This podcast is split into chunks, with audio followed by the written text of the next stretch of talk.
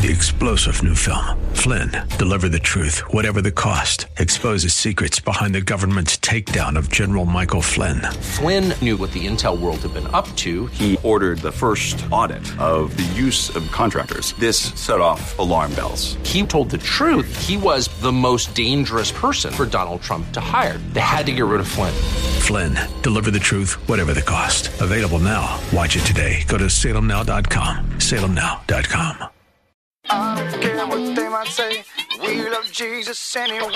No matter how bad you mess up, the glory and the beauty of God and His mercy and grace is that He will always come back and redeem you. And that's what we're seeing here in the book of Judges. We're considering Gideon once again today on Way of Grace.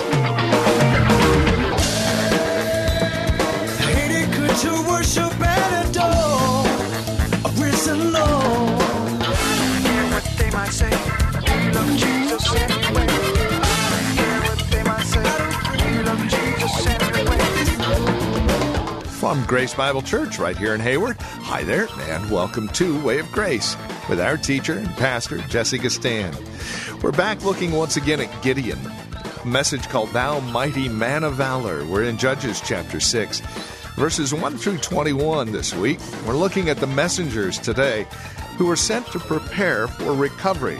The Israelites have fallen by the wayside, they've rejected God.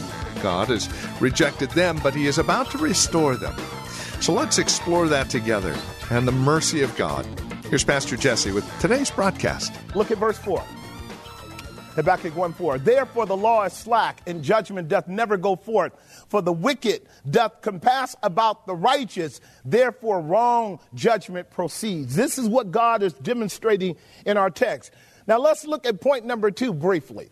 The messengers sent to prepare for recovery. Go back to our text.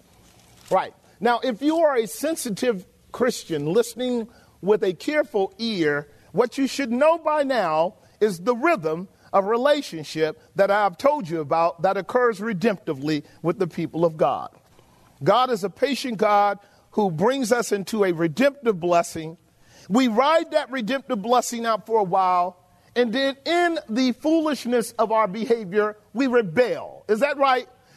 Redemptive rebellion, and that rebellion leads to you and I now being brought into a kind of uh, crisis to where in that crisis we find ourselves inevitably and ultimately having to cry out to God. We get the blessing of redemption. God prospers us. We act a fool. We gradually slide into acts of rebellion. That rebellion leads us into captivity. It leads us into bondage. We lose our joy. We lose our focus. We lose our priority. We lose our influence. We lose our advancement. Because God is putting us in what we have called for years what? The takeaway. He's taking away from us. And he's taking away from us in order to get us to do what? Call out on God. It's called repentance. It's called repentance. The children of God ought to be used to repenting. You ought to be repenting over your repentance. You ought to be repenting over your repentance for which you're repenting of. You and I just should be repenting all the time. Lord, I repent of everything that I think is right because it's probably wrong and I need you to correct me. Of course, I'm making a caricature out of it because I don't want you to go crazy because John George is not a good place to go to. But you and I need to often be thinking about the assumptions that we make around the way we think. Because where we are not thinking in correspondence with who God is, we are failing to think in terms of reality. And what God has to do when you and I are off the scale of reality is bring a crisis to wake us up to that fact. Am I making some sense? Right? Because we love lying to ourselves and building fabrications of things that don't exist in reality. And God has to crash it. The sooner He crashes your false assumptions, the sooner you can begin to call out, uh, call out on God and He can bring you back to reality. This is where you and I are now in our text. The messengers sent to prepare for what? Recovery. Look at verse 8. Look at verse 8. Um, nope, let me start back at verse 7, and this will affirm my point. And it came to pass when the children of Israel cried unto the Lord because of the what? Midianites, because of the strife. That's what they mean. That the Lord sent a prophet unto the children of Israel, which said unto them, Thus saith the Lord God of Israel, I brought you up from Egypt, and I brought you forth out of the house of bondage. Stop right there. Doesn't that sound like daddy? Doesn't that sound like mama? Doesn't that sound like the old people pulling rank on you? That's God. And God has every right to do it. Every time God prepared to deal with correcting Israel, the first thing he did was let them know I brought you out of the house of bondage. You were a slave in Egypt and you had no power to deliver yourself. And I, in my own prerogative, sought you out, brought you out, redeemed you, and purchased you for myself. In other words, child of God, please hear this. The story never gets old. The story never gets old. I'm only saved by the grace of God. He came and got me. I didn't get myself. He opened my eyes to his glory. I wasn't wise enough to know who he was. He delivered me from my sin all by himself. And he purchased me with the blood of the Son of God 2,000 years ago and set me free by the power of his Spirit 40 years ago. God owns me lock, stock, and barrel. And I don't get to act like he didn't save me by his grace. You never get tired of daddy telling you that. You never get tired of daddy telling you that. Because the foolish things that you and I are doing when we sin against God is acting like he's not our father, like Christ is not our savior, like the Holy Ghost is not our paraclete, like the word of God is not a lamp unto a our feet and a light unto our path. Like we don't have the spirit of adoption by which we cry, Abba, Father. Like we're still slaves in Egypt. Am I making some sense? So before daddy says anything relative to where I am, he has every right to tell me where I was. This is where you were, son. This is where you were in the house of bondage and I delivered you all by myself. You know how a son or a daughter has to sit there and just listen to mom and daddy say it? I done heard this over and over. I got to sit there and listen to it again. Yes, you do. Because you wouldn't even be here if it wasn't for them. Your whole DNA, your whole anatomical structure, the whole essence of who you are is a consequence of somebody else's will working to bring you into existence. We call it the grace of the living God. I'm a son of God because God loved me enough in his triune mercy to bring me into redemptive existence. And now I got to answer to him because he owns me as to why I'm acting a fool and don't believe that he still exists. Is that where we are in our text? All right, let's look at it a little bit. Verse 8 The Lord sent a prophet unto the children of Israel, which said unto them, Thus saith the Lord God of Israel I brought you up from Egypt, brought you forth out of the house of bondage. I delivered you out of the hands of the Egyptians, out of the hand of all that oppress you. Hallelujah and drove them out from before you and gave you their land. Woo! Does anybody see what's going on here? These crazy, deluded Hebrew people are in a land that God gave to them. And He only told them to do one thing obey Him.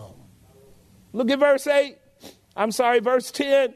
This is our text now. God says, I brought you all the way in. I told you back in Deuteronomy 6 and Deuteronomy 7 and Deuteronomy 4.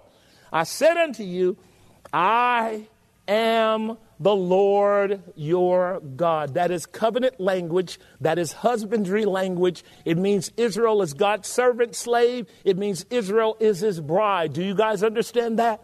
I am the Lord your God. You have no other God besides me. You have no other husband besides me. You have no other Savior besides me. What are you doing? Notice what he goes on to say. Do not fear the gods of the Amorites in whose land you dwell. But here it is. But you have not what? All right, very simple message.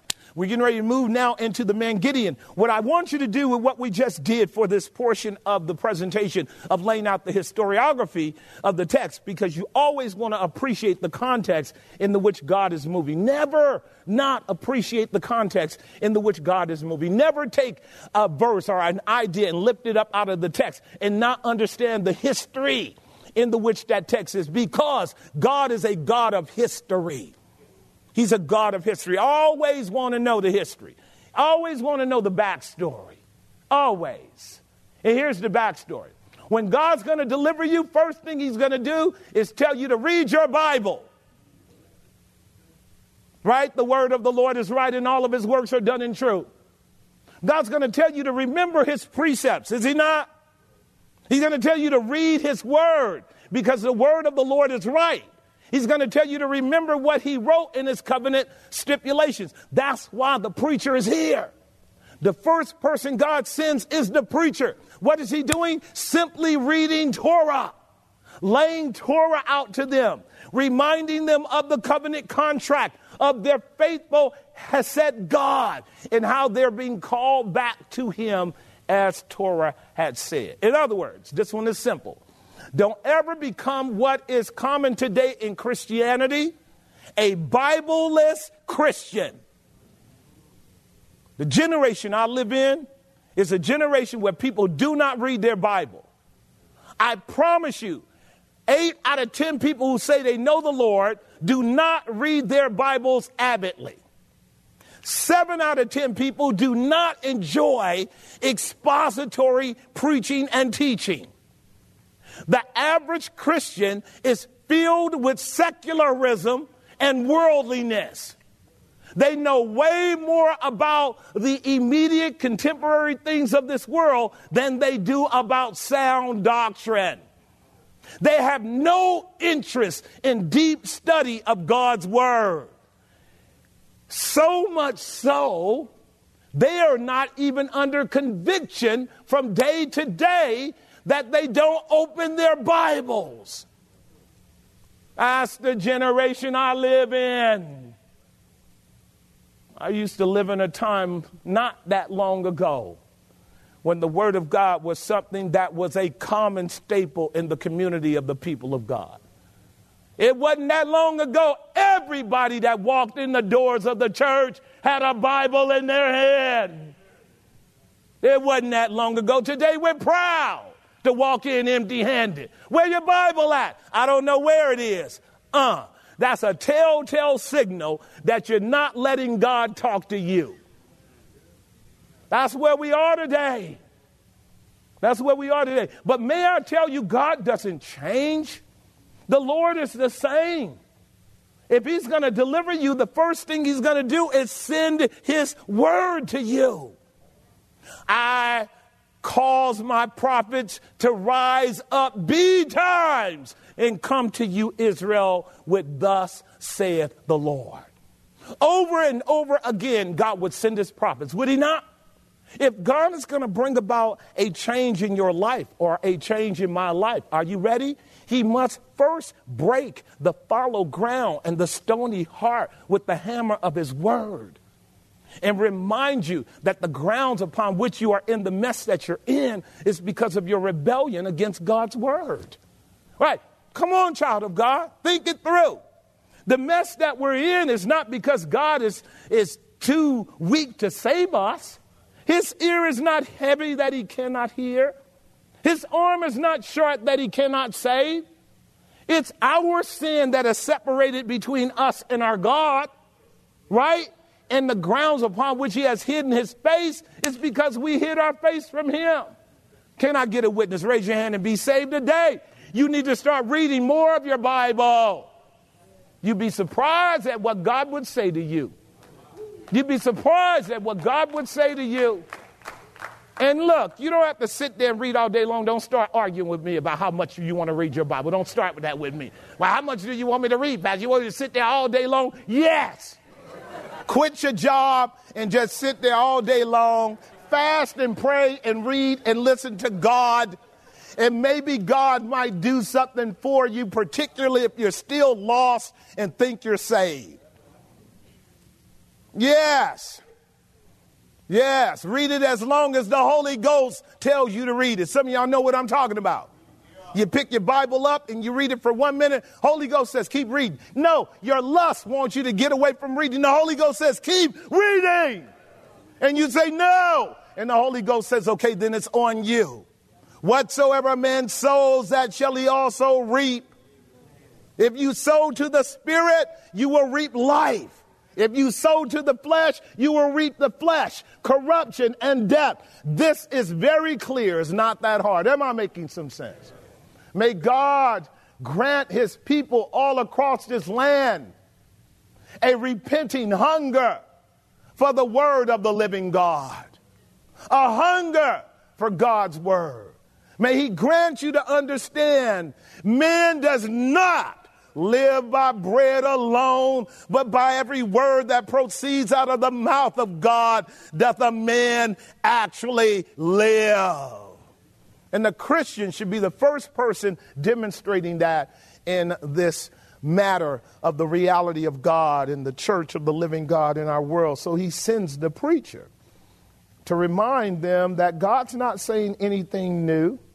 And now we come to the third point in our outline. Let me just flip these two propositions because I got 30 minutes with you. Under point number two, the messenger sent to prepare for recovery. Is a historic reprimand under subpoint A, a reproof and reminder. A reproof and a reminder. Does God tell us over and over and over again? Does He not? And then subpoint B, a resolve to defend His glory. So He reproofs us, He corrects us, He admonishes us, and then He resolves to restore his glory, does he not? Right, so now remember what I told you. I'm going to say it again. So I told you the rhythm of relationship goes like this God, in his redemptive mercy, saves you, delivers you, blesses you, all happy and everything, and then you act a fool and rebel against God. Y'all know how that goes. Now, God lets you live in the restrictions and consequences of your rebellion until you do what? Cry out to the Lord. Now, the reason this preacher is here in verse 9 and 10 is because somebody's already crying out. Didn't we learn that in verse 6 and 7? And then they cried out to the Lord. Y'all got that? Only reason the preacher's there is because somebody's praying.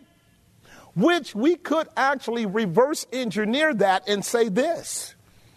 A lot of our churches do not hear the word of the Lord because they are also not praying churches. Because they are not praying churches, they do not hear the word of the Lord because they cannot endure sound doctrine. Your heart has to be prepared to hear exposition like this. Do you know that? There are some of you now who want to just get up and leave, but the Holy Ghost is keeping you there.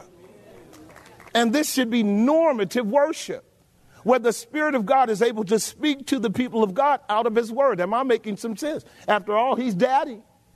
And Daddy can talk to us any kind of way Daddy wants to. Is that right? Speak, Lord. Your servant is listening. And if you want to talk all day long, God talk. In fact, Lord, don't stop talking because if you hide your face from us, we are done. We are done. The last thing I want is to not hear the voice of God. The last thing I want is to only hear what I want to hear. And so God has spoken by his word through his prophet, and now comes the angel. I love this part, but this is an absolute unique thing that's about to take place. Do not take it for granted. Verse 11 says, And there came an angel of the Lord and sat under an oak which was an Ophrah that pertained to Joash, the Abiezrite, and his son Gideon was threshing wheat by the winepress to hide it from the Midianites. Is God turning around or not? Is God turning around? Look, child of God, God has now sent the angel of the Lord. You and I ought to be super excited right here. I mean, absolutely excited. Last time you saw an angel, holla at me. When was the last time you heard from an angel? Speak to me. When was the last time you had a massive revelation of the immediacy of God's mediatorial glory revealed to your soul and you knew it was Christ? Talk to me. Talk to me, child of God. Don't act like this is a common everyday thing. It's not. The Lord has sent Christ into the midst of the situation of the children of Israel as the angel of the Lord. This is huge. Wow. This is huge. Right. I don't know why Pastor Jesse getting all excited. Because your kids are in trouble. Because your grandkids are in trouble. Because your marriages are in trouble. Because your own heart is in trouble. And you need the Lord Jesus to show up. You didn't already heard the word of the Lord. Now you need the Savior to bust right into your mess with a special revelation of His glory and intention to deliver you out. That's what you need, and nothing else will do it. Nothing else will deliver you but the Lord Jesus Himself. Nothing else will do it. You didn't read your Bible. You don't care. And God now sends Christ. By the way, what he's doing here is what he did for every one of us, did he not? Didn't we first learn the Bible and didn't have a revelation of his glory? And didn't Christ emerge out of the text as the central redeeming glory of the invisible God? Didn't God make Christ known to our heart? And now we know there is a true and living God. Isn't that how we're saved, child of God? Right. The angel of the Lord coming to a brother. Give me 20 more minutes of your time. I'm, we're just doing an introduction. Like I told you, Gideon, this brother just doing what he could. He in the midst of a mess. Young man, just barely married. He looking around and all his family is jacked up. They're all engaged in false religion, all of them. And his daddy is leading the group. His daddy's leading the group. And here he is longing after the one true and living God. But he's struggling on in the inside because he didn't read Torah. And he understood how God delivered Israel over and over and over and over again. But he sees no power. He sees no glory. He sees no reality of the gospel in the life of his family, in the life of his church, in the life of the society. All he sees is captivity, bondage, impoverishment. Watch this now. And continued idolatry. Is that a predicament or what? I want you to learn some lessons here. This is how God works with his elect.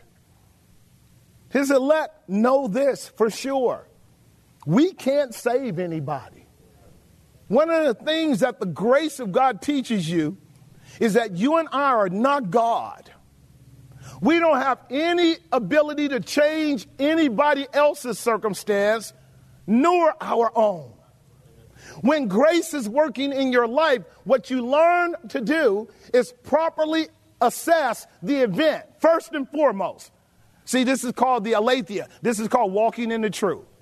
I ain't trying to change the vision. I'm not going to lie on God. I'm not going to say we are prospering when we're not. I'm not going to say we at the top when we're at the bottom. I'm not going to say we're liberated and free when we're in bondage. I'm not going to be like the Jewish leaders. We be in bondage to no man. I don't even know how they could have opened their mouth and say that when the whole history of Israel is in bondage to all the other nations.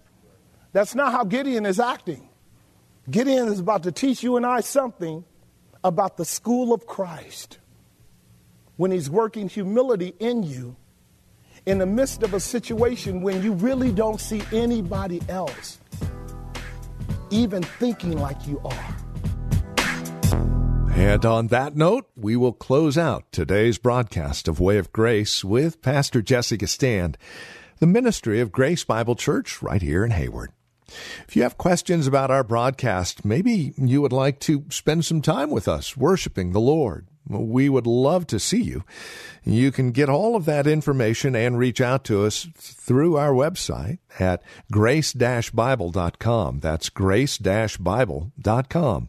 Listen to past sermons as well as guest preachers again at our website grace-bible.com. We'll even let you have any of the notes, sermon notes that are available from these sermons as well. Again, there's an awful lot of resource material available at our website, grace-bible.com.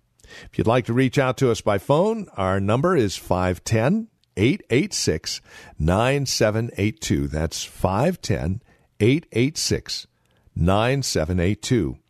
Sunday services here at the church are at 1030 Friday evening Bible study is at 6:30, Tuesday prayer and Bible study again at 6:30. Directions and information again at our website grace-bible.com or by calling 510-886-9782. Would you prayerfully consider partnering with this ministry as we reach out to the Bay Area and the world on the World Wide Web? We do so because we are linking arms with other listeners such as yourself. This is a listener supported ministry. Your gifts, no matter the size and no matter the volume, are a great help as we continue this ministry called Way of Grace. Consider that as you reach out to us and join us again next time for another broadcast of Way of Grace with Pastor Jesse Gistand.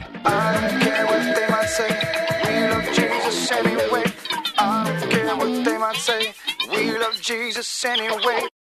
Three star general Michael J. Flynn, head of the Pentagon Intelligence Agency, knew all the government's dirty secrets. He was one of the most respected generals in the military. Flynn knew what the intel world had been up to, he understood its funding. He ordered the first audit of the use of contractors. This set off alarm bells.